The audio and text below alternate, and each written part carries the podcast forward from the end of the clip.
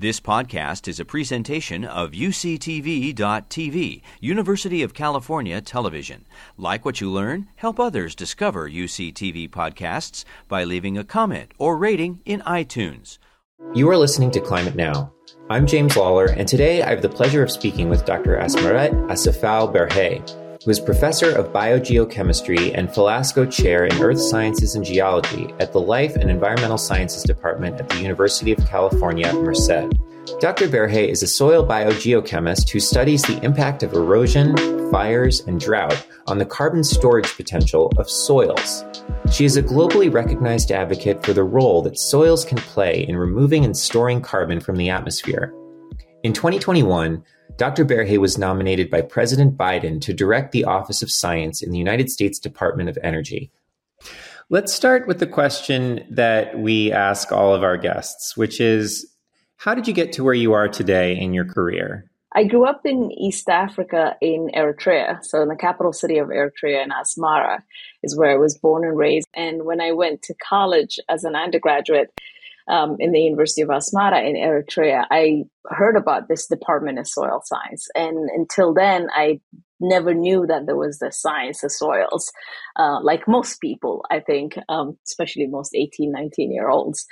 Um, and once I discovered that I can study the sciences that I was fascinated with already within this new context of soils and the world that um, is within this amazing world of soils. Um, I just never stopped. And I've been learning about soil since then.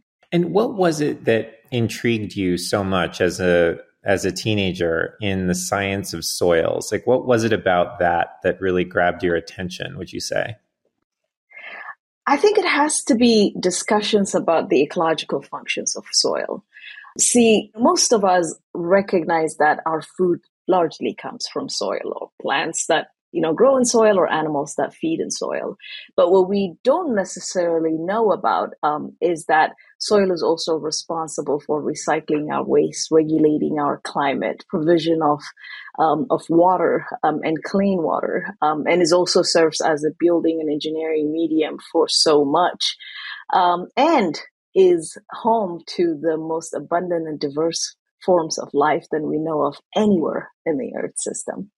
And I think learning about the ecological functions of soils um, more than anything else was just eye opening. Was there a connection between your interest in you know soil erosion and the ecological function of soil and you know the region where you grew up? Yeah, I'm actually there is a, an important connection because East Africa happens to be one of the earlier known settlements that we know of anywhere, right, in the world. And so the soils in the region are amongst the longest cultivated soils. They have some of the longest cultivation and human use kind of history. And by virtue of that, the and and some of the climate complications, those soils also happen to be among the most degraded in the world right now. And so there's a huge emphasis placed on trying to understand soil degradation and also soil and water conservation practices um, to protect the soil resource, obviously, from further degradation and rehabilitate as much of it as possible. Mm-hmm. So, give us a description of your research today. What do, what do you and your your research group focus on? Yeah, so um, my group at the University of California and Merced is a soil biogeochemistry research group, and largely our work revolves around trying to understand the role that soils play in maintenance of the Earth's climate. And to a lesser extent, we also spend a lot of time asking questions about um, human soil relationships. Um, so the political ecology context of what it means um, when humans are interacting with soils and the subsequent degradation, um, and even questions about ownership and other issues that are associated with it. But within the first major area that I mentioned um, in soil biogeochemistry, our work tries to improve our understanding of how and why organic matter that would otherwise decompose rather quickly remains in soil for long periods of time. So think about the fact that the organic compounds and the carbon within that are in soil are these, um, you know, rather fast cycling, if you will, thermodynamically unstable group of reduced organic compounds. If you left a residue to decompose on top of the soil surface under most environmental conditions, it would decompose within a year or so. But if it actually enters in soil, that carbon can be retained in the soil for thousands of years, sometimes longer. And so that's the kind of mechanisms that we're interested in studying. Uh, and perhaps just define what we what we mean when we say soil. It, is that you know four feet under the surface, or what, what what exactly does that mean? Soil. Yeah. So let's start from that point, right? Soil is um, that loose material, that unconsolidated loose material that's a mixture of minerals and organic matter. And technically speaking, soil is anything that is sitting on top of an unaltered rock that we refer to as parent material. And that, and that is what defines the depth of soil. And globally speaking, um, I think it's fair to say that the soil, the depth of soil can be approximated by about six foot um, of loose soil material. Uh, but there's a lot of variability based on a number of ecological climate kind of related variables. There's a large variability in depth of soil. Some soils are just 10 centimeter deep, maybe even shallow. Others can be tens of meters deep, 10 meters and beyond. Um, and so it's a very interesting reason why we can't approximate carbon storage very well is because we just have a hard time estimating the distribution of soil depth. But generally speaking, a lot of the accounting that's out there in terms of soil carbon storage right now um, includes at least the top two meters of soil, if not the top three. Um, so that's kind of the level of estimate that's out there. And when you consider those depths, then um, there's roughly close to about 3,000 billion metric tons of carbon, 3,000 gigatons of carbon stored in soil. That's compared to about 650 gigatons that's stored in vegetation and another close to 800 gigatons that's stored in the atmosphere. So in essence, then I think it helps to remind folks here then that soil stores more carbon than the atmosphere and the vegetation combined and then twice over. That's incredible. I'm wondering if you could paint a picture for us of the soil carbon cycle.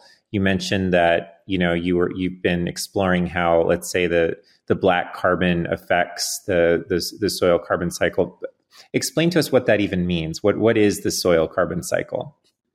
Yeah, so um, the carbon cycle, uh, the biogeochemical cycle of carbon, um, that soil is an important part of, basically operates um, in this manner. There's a lot of CO2 in the atmosphere. And when plants photosynthesize, they take out CO2 from the atmosphere and use it to build their biomass or the green matter. And when those plants die, or the animals that fed on those plants die, their remains return into the soil. Um, and that's the main entryway for carbon from soil of carbon to the soil. Sorry, I should say. So once the carbon is in soil, though, it doesn't just sit there. Um, in fact, there's an active community of microorganisms that decompose that those residue of animals and plants um, and cause the release of greenhouse gases in the form of dominantly CO2, but also methane and nitrous oxide into the atmosphere. And I think at this point, it's important to mention that decomposition is an extremely important ecological process. It's the process by which all the nutrients that plants took up from the soil when they were growing is actually released back into the soil so that it could be used by the next generation of plants and organisms that live in the soil. But generally speaking, though, so photosynthesis is the primary pathway that carbon comes into the soil. And a large part of that carbon that comes into soil gets decomposed by activity of microbes and returned back into the atmosphere again as greenhouse gases. But in the process, some of that carbon might actually not decompose rather fast, and it could be stashed in what I like to refer as the soil carbon bank. And this is why I think it's important um, when I'm talking about this, I like to use a bank analogy. To understand carbon storage in soil, it's very useful to not just rely on the rate of input of carbon or the rate of output, but rather the balance of the two. Because soil carbon storage works basically like a bank account you and I have a bank account where in the beginning of the month when we give, you know, paid our salaries, there's a lot of, you know, kind of a lot of carbon, if you will, um, for photosynthesis that enters the soil. But once we pay our bills, there's a, you know, very little that's going to remain. And the question is, if we can maximize how much is saved at the end of the time after we pay our bills, we can build a rich you know bank account right and in the same manner if we can slow down the decomposition of even a small amount of the carbon that enters the soil over time, then we're able to build a rich bank of carbon in soil. And in fact, all the carbon that's in soil right now was built like that over long periods of time, kind of based slow rates of accrual, but slow rate over long period of time um, was able to build all of that carbon that is in soil right now. Now, you mentioned one mechanism by which you know carbon re-enters the soil um, and then is is metabolized by um, microorganisms. You know, one byproduct being CO two, which is emitted into the atmosphere. But by what mechanisms? By what biological mechanisms does carbon become permanently or you know sequestered in the soil? Is it is it also through microbial decomposition or is it through some other um, processes that that the carbon remains? And and when it remains in what form does it remain in the soil? So um, as a soil biogeochemist i prefer not to use the word permanent when it comes to di- discussing organic matter. Mainly because, um, again, these are, as I mentioned earlier, thermodynamically unstable organic compounds. So they don't necessarily stick around in soil forever. Rather, what we now talk about is the balance again. At what rate can the decomposition in soil be slowed slowed enough so that there is an accrual over time. So there's big, you know, higher rate of input than output. That's the focus um, of what I discuss. So um, from a perspective of why carbon persists in soil for long periods of time compared to in biomass, for example, uh, largely has to do with the environmental conditions where that carbon finds itself in soil. And by this, I'm referring to um, for example, the organic carbon can be trapped inside aggregates or clods that are made by combination of minerals and organic matter. And once it's physically trapped in these aggregate spaces, then its rate of decomposition is slower because if the microbes are going to decompose it, they're going to have to break down those aggregates first. And that's energetically a very costly process. Um, and even more of the carbon that persists in soil for long periods of time is stored because it forms a chemical association with surfaces of minerals. And here it helps to remember that soil is made out of, um, you know, not just the organic matter that's cycling, but largely actually is made out of mineral bits and pieces of you know rocks that are weathered and altered over long periods of time and those minerals tend to be reactive to a different degree depending on which minerals we're talking about. But in particular when these organic compounds that have charged surfaces come in contact with the mineral surfaces which are also charged they can form chemical bonds. And those chemical bonds are actually largely the reason why most carbon persists in soil for long periods of time just like that physical association inside aggregates that I described, when carbon is bound to the surfaces of minerals through these chemical bonds, it's also hard for microbes to decompose. So if microbes have fresh source of residue to decompose, then they leave that alone for way longer. And so it accumulates over time, basically speaking. Excellent. Thank you. Um, so by what mechanisms ha- have you or have others learned that the um, the release of carbon from the soil can be slowed down. Yeah. So um, when you think about the actual processes involved in land management that could slow down the rate of decomposition, it helps to think about what uh, conditions, environmental conditions, would create um, the environmental settings that microbes cannot operate optimally at. And by this, I'm referring to the fact that it's the decomposition that's facilitated by microbes that is responsible for loss of the carbon from soil or release of greenhouse gases. And so if we want to slow down the decomposition, then we have to figure out what are the conditions under which the microbes operate optimally and how can we change those. And for that, thankfully, we know a lot about this, right? Say, for example, tillage physically mixes soil. It breaks down aggregates and it aerates soil, i.e., it creates optimal conditions for microbes to actually efficiently break down the carbon that's in soil. So if we can slow down tillage under, if that's appropriate for the soil, you could slow down the rate of decomposition. If you could provide mechanisms for organic matter to be trapped either inside the aggregate spaces physically or bound to the surfaces of reactive minerals, that would also create you know kind of conditions that would slow down decomposition right? So there's a whole host of mechanisms including um, reducing application of excess amount of agricultural chemicals for example that would decrease the rate of greenhouse gas fluxes from soil. Why does reduction in application of chemicals um, improve the carbon retention profile of soil? So remember that the both the carbon and nitrogen cycling in soil are coupled processes. So when you have mineralization of organic matter is when both these processes that unleash eventually release of CO2 and nitrous oxide are you know activated to a large degree or their rate can be enhanced. And application of agricultural chemicals, in particular nitrogen based fertilizers and other chemicals, um, actually creates conditions in soil um, that would cause large degree of nitrous oxide. Um, in fact, if you look at the where nitrous oxide is released, um, you know, globally or even the US, you would notice that agricultural areas stand out. So mineralization is not the same as the mineral association that you were speaking of earlier? No, so mineralization actually by definition just means conversion of organic compounds into inorganic forms. So in essence, the conversion of um, the reduced organic compounds, where you know most carbon is part of soil, to CO2, that conversion is a process of mineralization.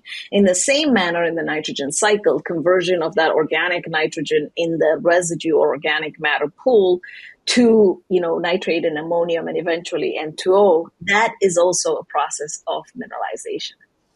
Um, but it's very different than the mineral association part. The process is responsible for association of the reduced compounds. So the bonding, there are more um, processes that we recognize as sorption or complexation, cation bridging, but they're really just binding. That's just binding, not conversion of or transformation in, in of, of that composition.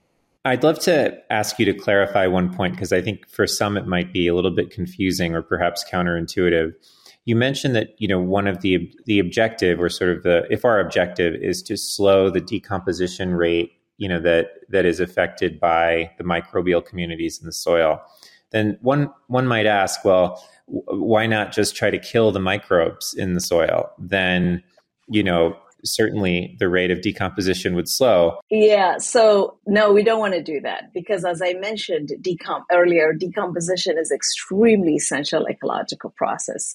Um, and even beyond decomposition, microbes have a lot of other essential roles that they play in soil. So even though we might want the rate at which they're cycling the carbon to slow down a bit, we definitely do not want to stop it. It's a critical process by which the nutrients that are needed for the next generation of organisms that, that will call the soil home um, will get released. Um, and so, yeah, we we don't want to sterilize soils. What is the potential for additional carbon sequestration by soils? And then by what mechanisms could we achieve that? Yeah, so there's a there's a pretty important and significant potential for carbon sequestration out there. But I think it's important to make sure uh, we're clear about the fact that the rate of sequestration depends on the what type of ecosystem we're talking about and what type of management practices um, are also implemented in soil. Uh, but a good way to start thinking about this is think about the fact that, for example, since we started agriculture, there's an estimate out there that about 120 billion metric tons of carbon that was in the top two meters of soil was released to the atmosphere, with the fastest rate of release happening in the last 200 years since the Industrial Revolution. So to start with, you can think about can we reverse that? Can it, can we at least put back this amount of carbon that was released from soil into the atmosphere because of um, you know human land use in working lands, basically speaking. Um, and and that's kind of some of the one of the important guiding principles for carbon sequestration um, um in around the world at this point. Uh, but then to give you some numbers to constrain the rate of sequestration, for example, though. So, for example, you can sequester carbon really fast in wetland soils that we broadly classify as histosols, meaning organic matter rich soils in wetlands.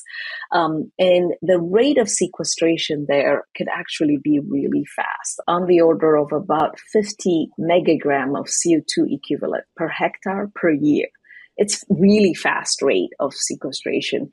This is you know, as opposed to something on the order of one um, megagram CO2 equivalent per hectare per year that we can sequester in um, using cropland management, for example, or grazing land management. So it's a huge potential here. But it helps to remember that the climate envelope where you can find wetlands and the geomorphic constraints that are out there of where wetlands can exist makes it so that there is limited area where this practice can be adopted, right?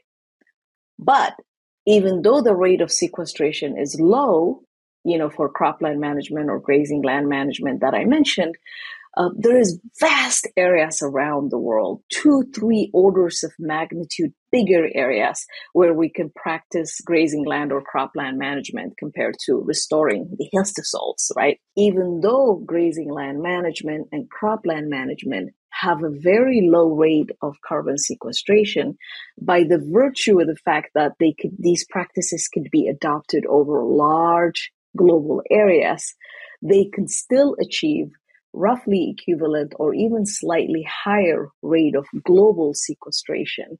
Um, you know, so we're talking about 1.5 or 1.6 gigatons of CO2 equivalent per year in grazing land management or cropland management compared to 1.3 by restoring histosols. Thank you. Um, I'd love to ask you about measurement and how sort of measurement practices have evolved and what the current state of the art is when it comes to measuring the amount of carbon that is stored in soils. Yeah, that's a really important question. Um, we, I mean, really for several decades now, we've been able to rather accurately measure how much carbon is stored in soil, um, you know, at the plot or sample scale, right? Um, we have measurement techniques that are getting more advanced, and the more common one that we use in the lab is uh, the dry combustion technique, for example, where you just burn all the carbon that's in soil and then try to measure um, how much CO2 is released. And that's pretty precise. We can get really precise measurements. But where things get complicated is when we try to scale up those measurements to plot and especially regional and global scales. And that's because the amount of carbon stored in soil is not just how much, you know, the concentration that you have to look at for, to be able to accurately determine how much carbon stored in soil, you need to know how deep the soil is. You also need to know how densely packed the soil is. A term that we use in soil science is called bulk density. So basically, how much soil is within a given volume. Um, and and we also need to know how much rock is in there, because technically, by definition, anything that's greater than two millimeter is not soil it's either rock or pebble or something else. So the act for accurate measurements, we need to know the depth of soil, we need to know the bulk density, and we need to ro- know the rock content in addition to the concentration of carbon in soil. And as you can imagine, then trying to do that is time intensive. It's not necessarily difficult. We've done it for decades, but it's not quick and it takes time. And of, of course, um, with time comes money in the consideration. And so that's really where the discussions of how hard it is to determine um, the amount of carbon stored in soil come from. So I know very little about what I'm about to ask, um, but I know that um, you know geologists working for oil companies have various methods to kind of assess the underground conditions um, in any given location to sort of you know make judgments on where to where to build yeah. oil. You mean like geophysical approaches, right? Yes, like geophysical yeah. approaches to assess so you know density of the sub subsurface levels. Yeah, so in fact, geophysical application of geophysical techniques to learn more about the subsurface is an active area of research. There's huge potential there. It is being used, and in fact, it was used um, in a couple of projects that I've been involved in.